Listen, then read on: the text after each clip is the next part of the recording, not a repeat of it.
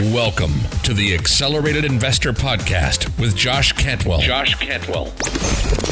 If you love entrepreneurship and investing in real estate, then you are in the right place. Josh is the CEO of Freeland Ventures Real Estate Private Equity and has personally invested in well over 500 properties all across the country. He's also made hundreds of private lender loans and owns over 1,000 units of apartments. Josh is an expert at raising private money for deals, and he prides himself on never having had a boss in his entire adult life. Josh and his team also mentor investors and entrepreneurs from all over the world. He doesn't dream about doing deals, he actually does them. And so do his listeners and students. Now sit back, listen, Listen, learn, learn. and accelerate your business, your life, and your investing with the Accelerated Investor Podcast. So, hey, welcome back to Accelerated Investor, and we are continuing our series on private investing, talking a little bit about the stock market, real estate, why passive investors invest as a private money lender, hard money lender with an active investor, and also uh, today we're going to talk about why I hate the stock market. Um, I don't really hate the stock market, like you know, hate it with a you know with a passion, but I've just I have very very little money in the stock market. I haven't really made a lot of money in the stock market, and the stock market just seems to go up and down and up and down, and nobody has any real clue why it goes up and down. It has a lot to do with superficial confidence. Um, but you know, I used to be a financial advisor from 1997 to 2004. I was a financial planner, Series 6, 66, life and health license. I wrote fee based financial plans. I managed a bunch of money. I sold retirement plans and 401ks and mutual funds and blah, blah, blah, blah, blah, blah, blah, blah, blah. And I was so happy when I left that industry because I felt like I had no control. And so let's talk a little bit about the stock market. And if I asked you, I said, look, if I asked you, are you in the market right now? Do you have money in the market? Stocks, bonds, mutual funds, whatever you have. Do you have money in the market? If I asked you and said, hey, um, if I asked you to pick one, A or B, A, would you rather protect your principal and in exchange for protecting your principal, you're willing to take a lower return, like more of a fixed return, maybe two, three, four percent? Or are you B, somebody who's willing to risk your principal in order to get a higher return? And there's going to be some volatility. You might have some loss of some principal, but you're willing to risk that in order to get longer term growth. Which one of those would describe you? A, preserve principal, lower return, or B, willing to accept the volatility of the market in order to get a higher return? Now, let me ask you what if you could have both? The, the principal preservation and a higher return. Now, the reason why I brought this up in this podcast is because that's the exact question that I ask my private lenders the very first time that I meet them and talk with them. I ask them that exact question.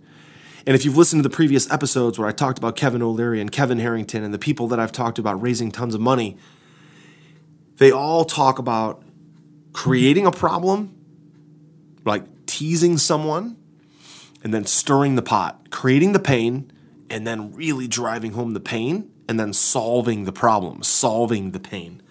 Kevin Harrington talked about tease, please, and seize when we were talking at our live event in our mastermind. And so, what have I just done? I've just teased them, right? I've just teased my private investor. So, take that, use that in your own business. Now, let's talk about the market, right? So if you're A, if you are a uh, an investor and you're looking for principal preservation, you've got a couple options. You can invest in things like CDs that pay 1 or 2%. You can invest in bonds that pay about 3%, corporate bonds, uh, you know, government bonds. You could also invest in fixed annuities. You can invest in fixed annuities, and fixed annuities are generating, you know, about a about a four percent return.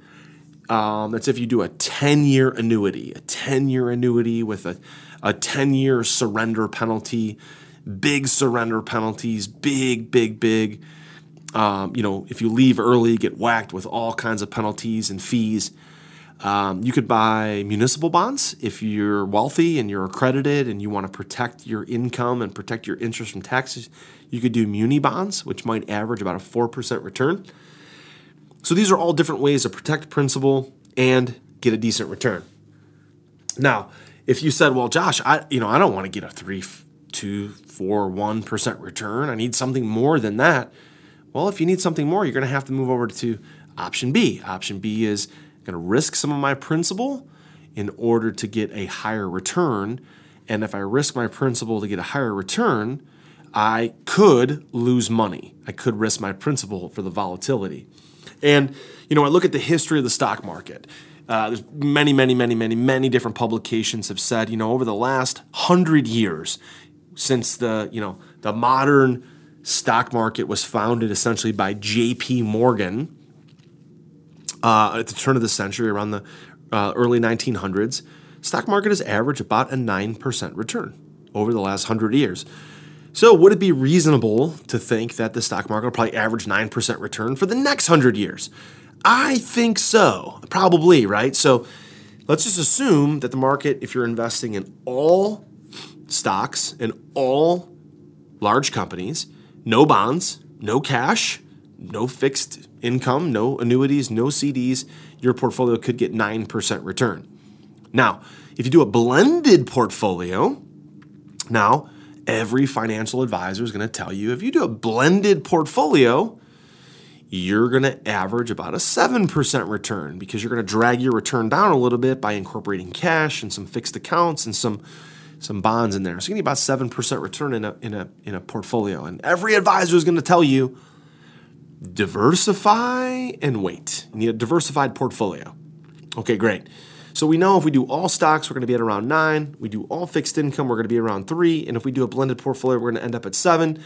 And that's the gross return. The gross, not the net. This is before fees, before commissions, before expense ratios, before 12B1 fees.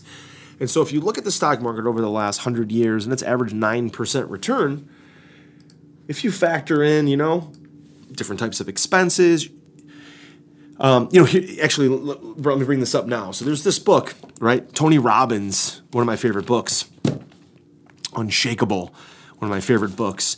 Um, and Tony, in this book, has interviewed hundreds of, um, not, maybe not hundreds, maybe 50 of some of the world's best money managers and investors Carl Icahn, Ray Dalio, and guys like this and they all talk about what's happened in the market. Well, your average investment, your average mutual fund, your average stock, your average bond, your average that's really made for the common person that just wants to throw their money in a 401k and let it ride. And they also talk in this book about all the problems with that approach. And if you look at the average uh, return over the last 100 years being 9%, in this book, Tony interviews multiple different money managers and sort of global icons of finance.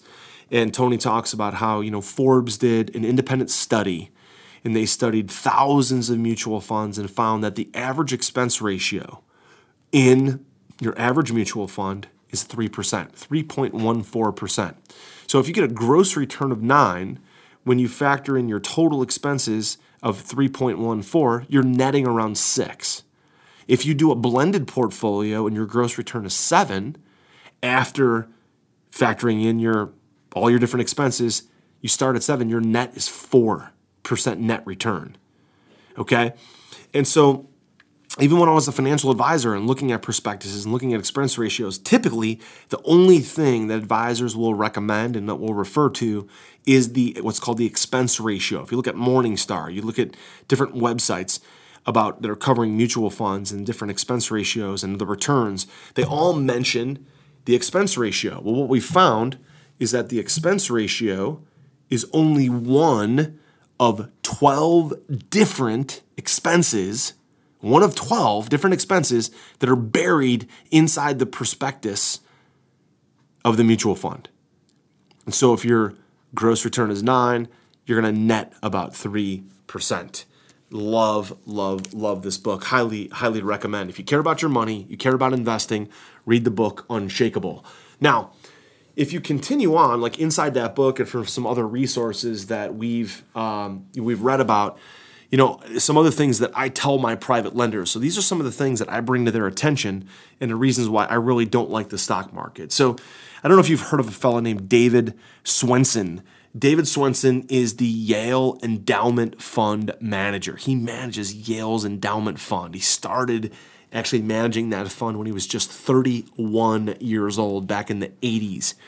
Uh, he's now in his 60s, I believe. And he grew the endowment fund from a billion dollars to $25 billion. And I've heard that Yale, now one third of all of Yale's expenses, are actually paid by this endowment fund. One third of their teacher salaries, their, you know, their costs to run their buildings and just run the university, one third is actually paid now by this endowment fund. And in the book Unshakable, David Swensen talks about how mutual funds are a $13 trillion lie. And they charge exorbitant fees for underperformance. And they talk about how 96% of actively managed mutual funds underperform their related index. So if you have a large cap stock, let's say large cap stock mutual fund, and it's actively managed by a fund manager. 96% of the time, you'd just be better off buying and owning the S&P 500. The S&P 500 is an index fund that just owns 500 of the the uh, you know largest companies in the country. They buy the index, and then it's not actively traded. It's not actively moved around. So not only do you not have active management, but you also have way lower fees. So 96% of the time, you're better off owning the index, which with my stock market investments, that's all I own is index funds. And secondly, instead of a 3.14% expense ratio, you can get down, down as low as 0.2% expense ratio. So you can cut your expense ratio down by more than 100%. 100 times, actually. Not 100%, 100 times. David Swensen says that mutual funds are simply a fee factory. Now, Dalbar, which is also referred to in Tony's book, and I've done some of my own independent research on Dalbar. Dalbar had an amazing study that was done. Now, Dalbar is the financial community's leading independent research firm that was founded back in 1976. They do independent research and they sell that research to the market. And they did, ran a study in a 30 year period from 1985 to 2015, 30 years. The S&P 500 index over that 30 year period averaged 10.28% return per year. Yet, at the same exact time, over the same exact 30 years, the average investor made just 3.66% return. Now, why? Because your average investor doesn't know when to get in and out of the market. The average investor is paying these over 3% in fees, okay, because they're investing in actively managed mutual funds. There's churn, there's buying and selling, and they're actively uh, investing in actively managed mutual funds that underperform the index. And so if Dalbar says that, you know, the index is the better play to go, and that's average 10.28%, guess where I'm putting my money? That's right. And if you look at the independent study that was done by Forbes, also that was referenced in Tony's book Unshakable, the average cost of owning a mutual fund is 3.12%. The expense ratio, which is what most people look at, they said, oh, the expense ratio is 1.2 to 1.5%. But that's only one of 12 different expenses that are in the prospectus. And I'm, I'm actually embarrassed by the fact that when I was a financial advisor, I didn't know this. I was selling mutual funds thinking that the expense ratio was just 1 to 1.5%. And sure enough, guess what? The actual fees were more like 3% because they're buried in the prospectus. Even your financial advisor doesn't know what the real fees are. So some of the fees are cash drag, 12b1 fees, marketing fees. They're not expe- you know in the expense ratio. There's transaction costs not reflected in the expense ratio. And then if you're investing in a 401k, the 401k typically has management fees that they charge. You know, so for me and for my team and my staff and our employees, we've set up what we call a simple IRA. Simple IRA they don't charge for active management or 401k fees. We've set up a simple IRA that costs just $35 per year in the in, in the basically annual fee. That's it. And I encourage all my staff to primarily consider investing in index funds, right? Not the actively managed funds, index funds. And so if you look at another study that was done, they call it the lost decade, right? So after the internet bubble crashed in 2000, 2001, all the way through 2012, the S&P 500 was basically flat. Okay, so if you took the, the, the, the price per share of the S&P 500 in 2001 and then the price per share in 2012, it was essentially unchanged. It went down, down, down, down, down, and then came up. Then it went through the Great Recession of 2007 and 8 and 9, and then came back up. And essentially by 2012, you're right back to where you started in 2000, 2001. So if you invested $100,000 in mutual funds, guess what? After 12 years, you haven't made a nickel. You're still at $100,000 in your mutual funds. But because the average investor has invested in, in actively managed mutual funds that charge about a 3% fee for commissions and expenses, 3% per year has now cost you over 10 years, it's cost you $30,000 in fees. So your account at the end of the 10 years is actually only worth $70,000. You got a 0% return, but you actually got a negative 3% return, negative 3 when you factor in the fees. You took the risk. You're the one that invested. You're the one that had your money at risk. The financial advisor got paid, the mutual fund company got paid, and you got smoked. You got smoked. Okay, so you only have 70,000 left in the account. So you lost your principal. They made money no matter what. You lost money. Now, check out this statistic, also referenced in Tony's book, Unshakable, is that according to FINRA, now FINRA is the Financial Industry Regulatory Authority. They monitor and they um, they basically are the regulating body for the financial services industry for stocks, bonds, mutual funds, variable annuities, etc. They did an independent study of money managers who manage mutual funds, and they found that 49% of all the money managers owned zero shares, zero shares of the funds that they manage. 49% of the fund managers did not own a single share of the funds that they manage. So, guys, look, the chef that's in the kitchen cooking the food is making it and serving it to everybody else and not eating any of their own cooking. They're just managing money. Okay? And look, if you, let's say you made a million dollar investment in mutual funds, and let's say the expense ratio with all the expenses is 3%. Doesn't sound like a lot, 3%. But on a million dollar portfolio, that's $30,000 a year. Now, in addition, on a million dollar investment, you may have a 1% or a 2% commission. That's another 10,000 to $20,000 in expenses. So if you invested a million bucks in the first year, you've essentially got five, roughly 5% of your account is gone. In fees, expenses, and commissions. So you miss a million bucks, you're now down $50,000. $50,000 you've lost. You're now at $950,000. So you would actually have to earn, right, a 5% return in the first year and have all that return disappear through commissions and expenses, you're right back to a million bucks. Now, if let's say in the first year you earned 0% return, you now at the end of the year have $950,000 left, right? The next year, you're going to have to earn about a six or a six and a half percent return just to make up for the loss that you incurred in the first year. Now, in the second year, you've got to get more than 5% return because you lost your principal. And so instead of paying $50,000 in expenses, you could one, invest in index funds. If you want to invest in the markets, you're going to get a higher return with lower fees. Or B, you can also make the opportunity to look at some private placement opportunities. You can look at real estate. You can look at private lending. You can look at apartments. You can look at some crowdfunding platforms and invest in real estate where the returns are more fixed, more predictable, okay, based on the cash flow and the after repaired value. Now, it's interesting.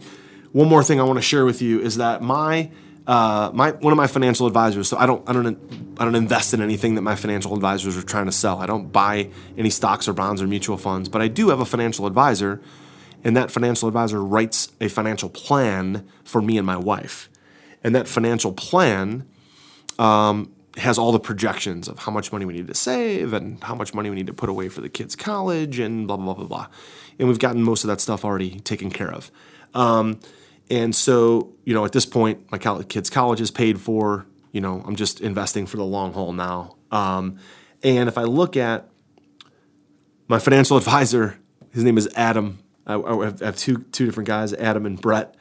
And Adam shared with me a a, a matrix that showed what was the number one asset class to invest in. And from 2001 to 2015, it's 1, 2, 3, 4, 5, 6, 7, 8, 9, 10, 11, 12, 13, 14, 15, 15 years. Okay. The number one asset class to invest in was, drumroll please, real estate. Guess what? And a diversified portfolio if you did a diversified portfolio of cash and fixed income and and equities and commodities and international and large cap, mid cap, small cap, and real estate, that was actually one of the worst ways to invest. Okay, so what I what I what I I'm not going to give you any financial advice here. Right? This is a podcast. I'm not your financial advisor, so don't take this as financial advice. But what I can do is I can tell you what I do. I invest in real estate and I invest in real estate in a diversified way. I invest in apartments.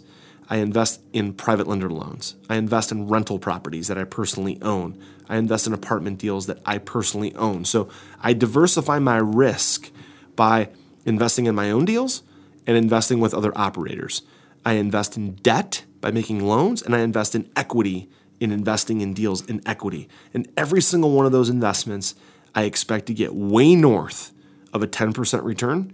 And I expect every single one of those, that 10% return or more, a lot of times we're getting 12, 15, 20% return, to be net after all the expenses and after all the fees. Okay? Now, before I wrap up here, the one thing I must tell you that the, the stock market does have one major benefit, which is the liquidity. Liquidity. Okay? Real estate is not readily liquid right? You got to get a loan, you got to sell a building, you got to refinance a building, you got to you know buy it, you got to sell it. It's not readily liquid. So I would encourage you to really think about your portfolio and look at what you're investing in. If you're investing passively, if you want to keep some money on the sidelines and you're going to invest that in the markets, invest in the stock market, but invest in an index fund, higher return, lower expense ratio. That's your best option and that way you can have some liquidity in case there's an emergency, right? Real estate, private placements, um, in, investing in businesses, oil and gas, investing in cannabis, cryptocurrency, no matter what it is, those are not readily liquid typically, right? But if you're investing for the long term, you don't need to be liquid anyway. You don't need to be liquid if you're going to be investing for when you retire you're investing for the long haul, you're creating passive income you don't need to be liquid, okay? So that right there is how I invest. Some money for liquidity in index funds, the rest of it is in private placements and businesses and real estate for the long haul to get amazing, amazing returns. And real estate is also the most tax advantaged investment in the history of the world. The tax code was basically written for property owners.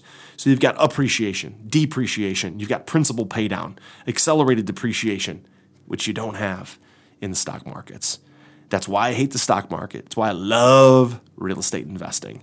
And I hope you enjoyed some of the statistics, some of the data, some of this information you learned here. If you enjoyed it, share it, and I'll see you on the next part of our private money, private investing series. Thanks for being here. You've been listening to Josh Cantwell and the Accelerated Investor Podcast. Leave a comment on our iTunes channel and let us know what you want to learn next or who you'd like Josh to interview. While you're there, give us a five star rating and make sure to subscribe so you can be the first to hear new episodes. Follow Josh Cantwell and his companies, Strategic Real Estate Coach and Freeland Ventures, on all social media platforms now and stay up to date on new training and investment opportunities to start your journey toward the lifestyle you've always dreamed of. Apply for coaching at joshcantwellcoaching.com.